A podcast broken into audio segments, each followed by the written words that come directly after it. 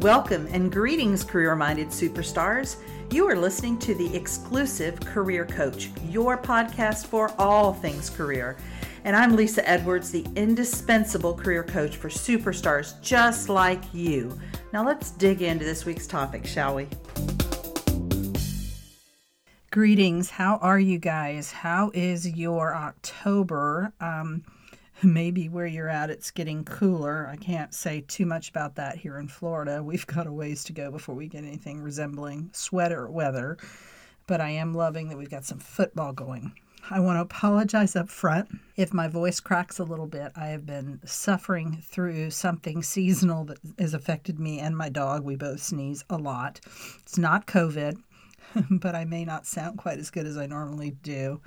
Uh, and so I apologize for that. So today we're talking about salary negotiations, and I want to give you three important numbers, but I also want to give you some additional information to help you with the salary negotiation process.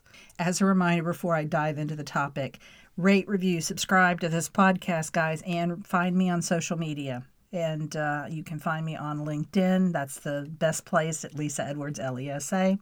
But you can also find me on Instagram, and I have a Facebook business page, Exclusive Career Coaching. In the show notes, you'll see a link to my calendar if you're ready to take the next step with me and talk about working one on one. So, we'll talk about where you're at now, where you want to get to, and what, if anything, you've done to get there. And then, after I take in all of that content, that information from you, I will prescribe for you what is in your best interest and let you know what that would look like. So, in terms of salary negotiations, I coach my clients on walking into the salary negotiation process with three numbers that they have already decided ahead of time. In addition to talking about those numbers, as I said, I want to give you some information that I found on a Forbes article that was titled, Are You Being Thorough in Your Salary Negotiations? The Complete Insider's Checklist by Dawn Graham. So let's talk about these three numbers that I coach my clients on first of all. The first number is the number that you want to end up with. So it's kind of starting with the end in mind. This is the number that you want to end up with, the salary offer that you want to receive. And this number needs to be based on on several things. First of all, you want to do salary re, salary research in the geographic area that you're in. So, salarycalculator.com, the Department of Labor has good information on this. So, there's lots of research out there that you can find kind of what is the salary range for X job title in X city. Obviously, that geographic piece is really important because whatever you do, um, if you're doing it in New York City, you're going to have a very different salary than if you're doing it in Dallas. So you want to make sure that you're looking at geographic specific salary information. And then within that salary range, which sometimes is a pretty big range, you want to kind of think about where you should reasonably fit within that range. And here are some, some of those kind of qualities or characteristics that would move you up or down within that salary range. So, if you have a unique skill set, so you are bringing something to the table that is required, or maybe they prefer it for the job, and it's pretty unique, it doesn't grow on trees, then that's going to bring you kind of up higher in the salary range. Do you have added abilities or skills that are going to save money or earn money for the company? So maybe these weren't even things that were put in the job description, but you are confident that in presenting them, you are presenting yourself as a as a higher a higher paid alternative. What is the value of your education, your certification, and your licensure? And this really again gets back to have they said these things are required? If they're if they're required, then the, the assumption is they wouldn't even be interviewing you if you didn't have them. If they are preferred, then you can use those as bargaining chips. I have these things that you really wanted that maybe some of the other candidates don't have if you were given an introduction through a strong referral, so someone who is highly valued by the decision maker has said this person has got what you need. This is this is the person that you want. What is your individual learning curve? So can you make a, a case for I'm going to be up to speed because of all of these things plus my learning curve I, my, my tendency to catch on quickly, for example, I'm going to be able to contribute quicker and more fully than some of your other candidates. And then finally, kind of that supply and demand of the skill set that you bring to the table. So, do you have a skill set that is relatively common and there may be a lot of candidates who are going to bring to the table what you bring to the table or is your skill set pretty unique so those are all kind of things i think of it as kind of putting them all in the blender mixing them all up and thinking okay based on all of this and my homework on the range for salaries for this position within this geography this is the number i want to end up with. And the last thing i want to say about that first number is it can be impacted by things like maybe the company has exceptionally good medical insurance and you're going to have a very small out of pocket or you know conversely it's not great insurance and you're going to have to pay more out of pocket you may want to uh, uh, kind of adjust your salary expectation based on that. The important thing about anything benefits wise that you're thinking of as kind of being I can I can take a little bit lower salary because this thing is being offered to me just make sure that that's something that you actually want and that you actually will utilize. Because if you're looking at something, oh, I don't know, for example, you know, they have a really state of the art recreation facility and they're trying to talk you into a lower salary because of that, but you don't use a rec facility, then don't be swayed by that. Make sure that it makes sense for you if you're going to kind of adjust the salary down.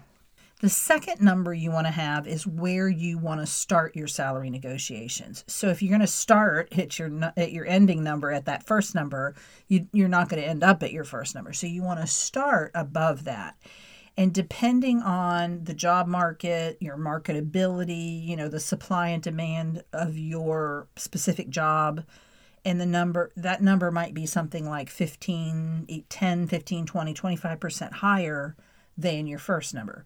So again, you want to look at all that data and think, okay, you know, I want to end up at a hundred thousand. We'll just use a nice round number. So I'm gonna, if I'm asked to throw out the first number, I'm going to throw out 125,000 maybe or 120,000 because I think if I do that, they're going to counter down at 85 or 90 or something like that. We're going to end up where I want to end up at. The third number is the one that many people don't go into salary negotiations with, and it really comes back to bite them.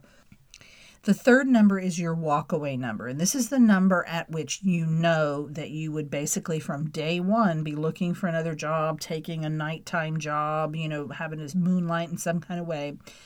And I, in most cases, you end up regretting the acceptance of the job. You regret that you took that job and, and therefore took yourself out of the job market even for a short period of time. Now, this number can factor in your specific financial situation. I'm going to explain what I mean by that. So, you're not going to tell the employer, you know, I can't go any low, lower than 80,000 because, you know, I have a lot of student loan debt. That's not their problem, but it is your problem. So, you want to have done the math on car payments, mortgage payments, or rent payments, um, uh, student loan repayment, and any other financial obligations that you have in deciding what your walkaway number is. Now, of course, your walkaway number has to be reasonable too. So if we go back to that example of a 100,000, let's say that what you see in your salary research for that area is that this job pays somewhere between you know 80 and 120,000 it's not reasonable for you to expect that your walkaway number is 120,000 right? You may say okay um, 80,000 to 120 based on you know my skill set and all of that I'm I'm I'm willing to go down to 75,000 but that's the lowest I can go. So you really have to look at this and you have to check in with your mindset am I picking that number out of fear Am I picking it because I'm afraid I won't get the job, so I want to take a lower number because I really just want them to give me the job? Or am I in a good headspace and a good mindset about that number? I've chosen that number logically without, you know, it, I don't have emotions about that number. I don't have opinions about myself relative to that number. I've looked at the facts of the situation. This is my walkaway number the primary reason that I think it's so important to have that third number when you go into salary negotiations is so that you can avoid what I like to call the shiny object syndrome. And that is kind of letting the could be the facility it could be something about oh they're like oh we have you know we have this special thing that happens every friday. We bring lunch in for you blah blah. And you're so attracted to those things that you talk yourself out of a reasonable salary for that job. And i've seen it happen over and over again with clients especially again when they don't go in with that third number in mind. They don't they don't know what their walkaway number is and they agree to work for subpar wages because of these shiny objects that maybe they don't even care about and that they don't even you know use and the analogy that i like to draw with this one is uh, a few years ago when i was buying a house here in tallahassee i had created a spreadsheet that was actually apparently pretty good because the realtor asked if she could have a copy of it but I had sat down with my significant other at the time and we had decided what was important to us. And then we had rated the importance of that thing, gave, given it a, a numerical value. And then each house that we went to, I kind of plugged in where that house rated relative to that that thing that was important to me. So um, one of them, I'm, I'm a sucker for a jacuzzi tub. Like I have to have a jacuzzi tub. I get in it every night. So that one had a really high number. And so then when I go into these houses, I can not be swayed by, you know, the shiny objects, but really stick to these are the things that I said were most important to me. How does this house rate relative to that? And I remember when we got down to two houses, I thought I knew which house I was going to pick. And when we did the math, it was very clear that it should be the other house because I was swapped. It, it had a um, it had a wine cooler, like a wine refrigerator, and a nice wine bar in the kitchen, and had these cool lights in the bedroom, and had these cool features in the bathroom. None of which were on my must-have list. So once I kind of got rid of shiny object syndrome, I saw that the other house was clearly the better choice for us. All right, so here are some additional factors to consider, and this again comes from that Forbes article so when you think about your numbers and you're kind of deciding on what these three numbers should be, I, I think a really important factor is am I currently employed or is there a sufficient source of income coming in from somewhere or am I kind of in desperation mode?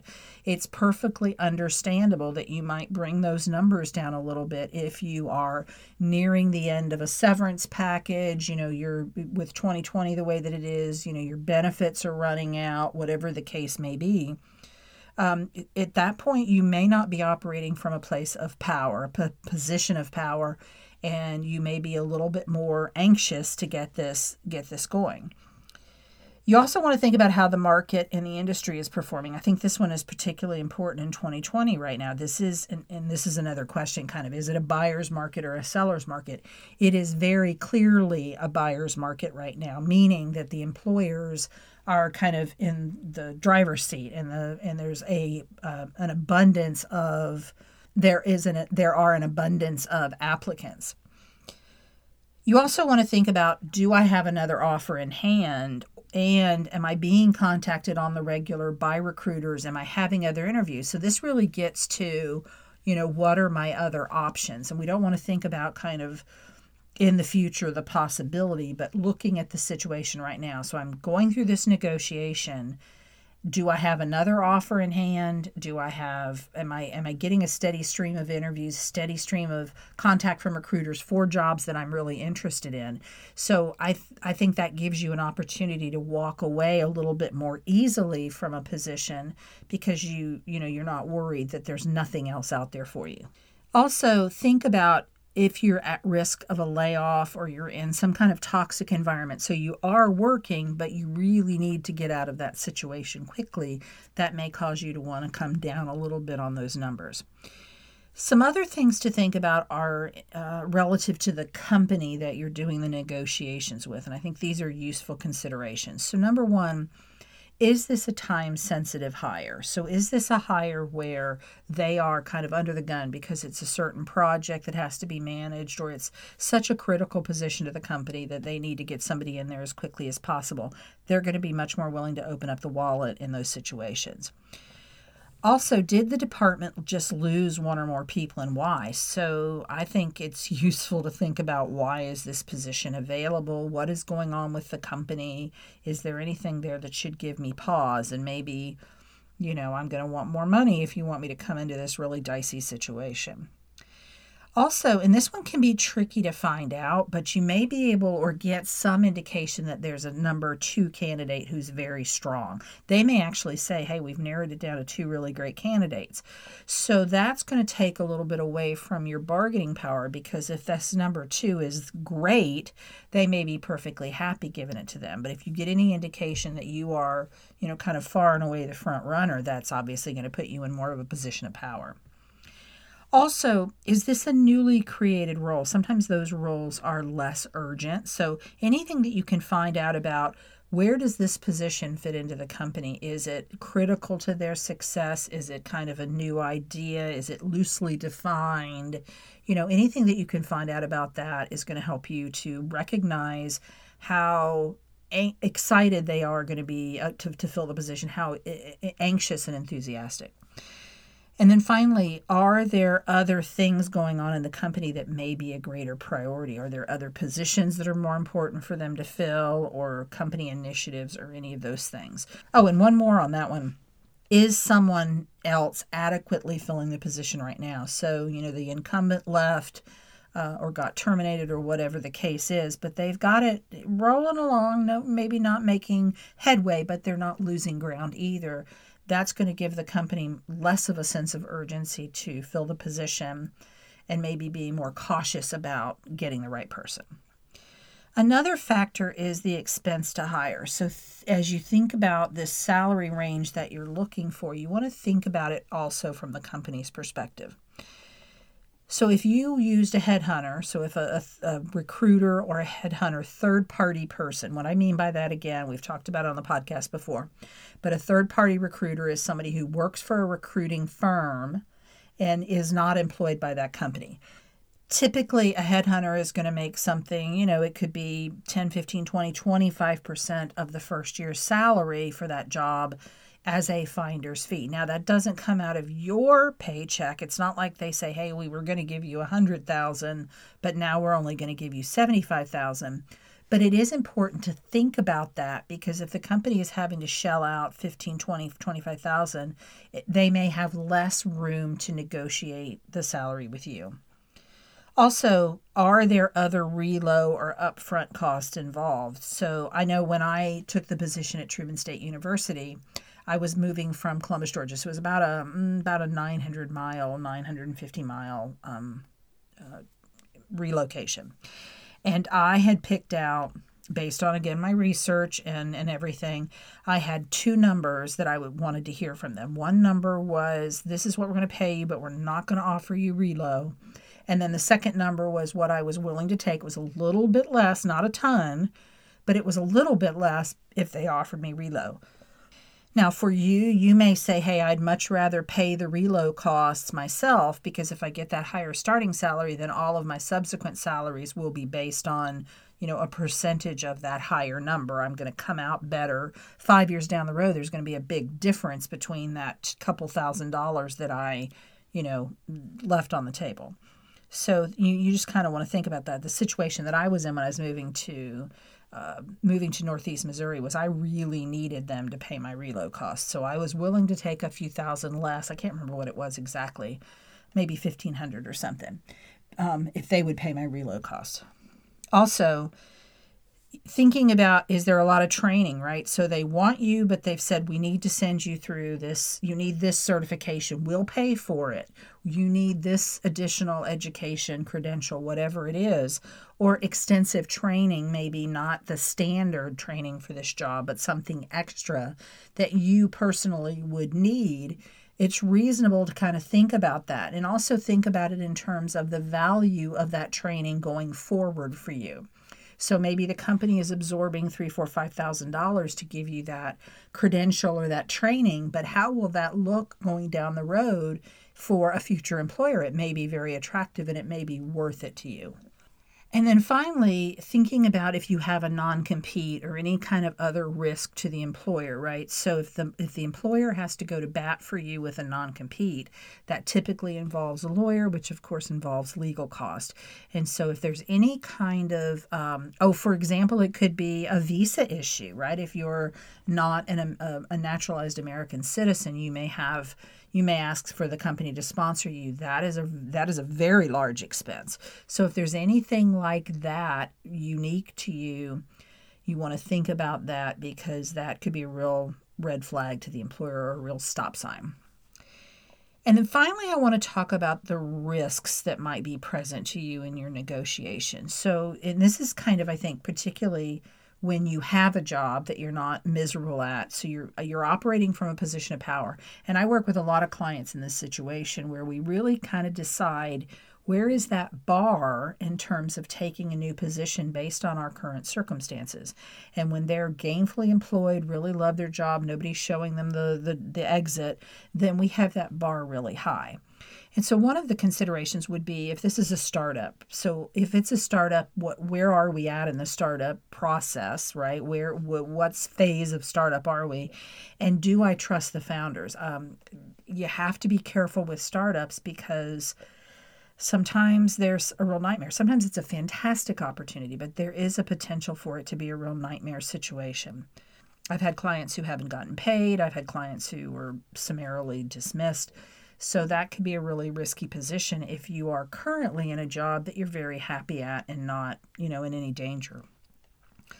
Also, thinking about what part of the compensation is variable versus guaranteed. Um, you want to make sure that that when you look at those numbers, right, you, depending on what field you're in. So when I have sales folks, um, you really want to look at the total compensation package but you really want to know what is guaranteed for me because that's what's going to pay the bills every month. And, you know, what does that look like? Also, is there a lot of change occurring within the organization? Is this organization in a state of flux? Am I seeing things maybe in the news or in trade journals that concerns me about the stability of this organization? And then finally, are the are there any risks that the company is facing that you might be indirectly taking on? So is there is there anything going on in the company that you may get involved in? Something legal or something to do with security or something to do with finances that you may end up getting your fingers stuck in not in a good way? So when it comes to salary negotiations the, the final three things that i want to leave you with is always sleep on an offer. So I don't think it's ever a good practice to immediately say yes. I I'm I'm happy with that. I think it makes you look a little over eager and also it doesn't give time for you to process through to look at your numbers. Think about everything. Take a look at you want to have that benefits package in hand as well. Typically they're going to show you that along with the salary. So you know, what does this look like? When I kind of put all of this together. For example, what's my out of pocket going to be every month on benefits and what's that going to do to my monthly take home? So you want to sleep on it. You want to prepare thoroughly for the, going through the negotiation process, having those numbers, doing your homework, and throwing not throwing numbers out that are just based on the ether, but saying things like, you know, based on my research for the Dallas area for this position, it looks like the range is 80 to 120,000. When I look at myself and what I'm bringing to the table, and then you would talk about what those things were, it seems reasonable to me to be at the higher end of that. So I'd like to see something closer to the 120. That's kind of the way you want to come in. And then, you know, finding that balance between the outcome that you're looking for and the relationship that you're developing. This is a new relationship, presumably, with this company, with this individual. And you don't want to burn that bridge, right? And so it's that it's a really tricky balance between I'm very happy with the salary, I feel very good about what I've been offered, but I haven't burnt bridges, I haven't I haven't damaged relationships along the way. So I hope this gives you some ideas about how to negotiate your salary, how to go through this process. Um, this is something that experts like me coach clients on. I not too long ago coached a client for about 30 minutes on salary negotiation. She was going to go into the negotiation the next day and she got $10,000 more than she otherwise would have. So she obviously felt really good about spending 30 minutes and some some money on the salary negotiation coaching that I did with her. So that is some that is an option um, that coaches offer. So I hope this has been helpful. As always, I want to be your career coach. So you've got my URL to my calendar in the show notes. Reach out, schedule a call with me, and we will take you to the next level. I'll talk to you next week. Take care. You've been listening to the Exclusive Career Coach with Lisa Edwards, CEO of Exclusive Career Coaching. It would be great if you would rate, review, and subscribe to this podcast. Also, I want to be your career coach, so be sure to ask questions about your career management challenges and job search situation. Until next time.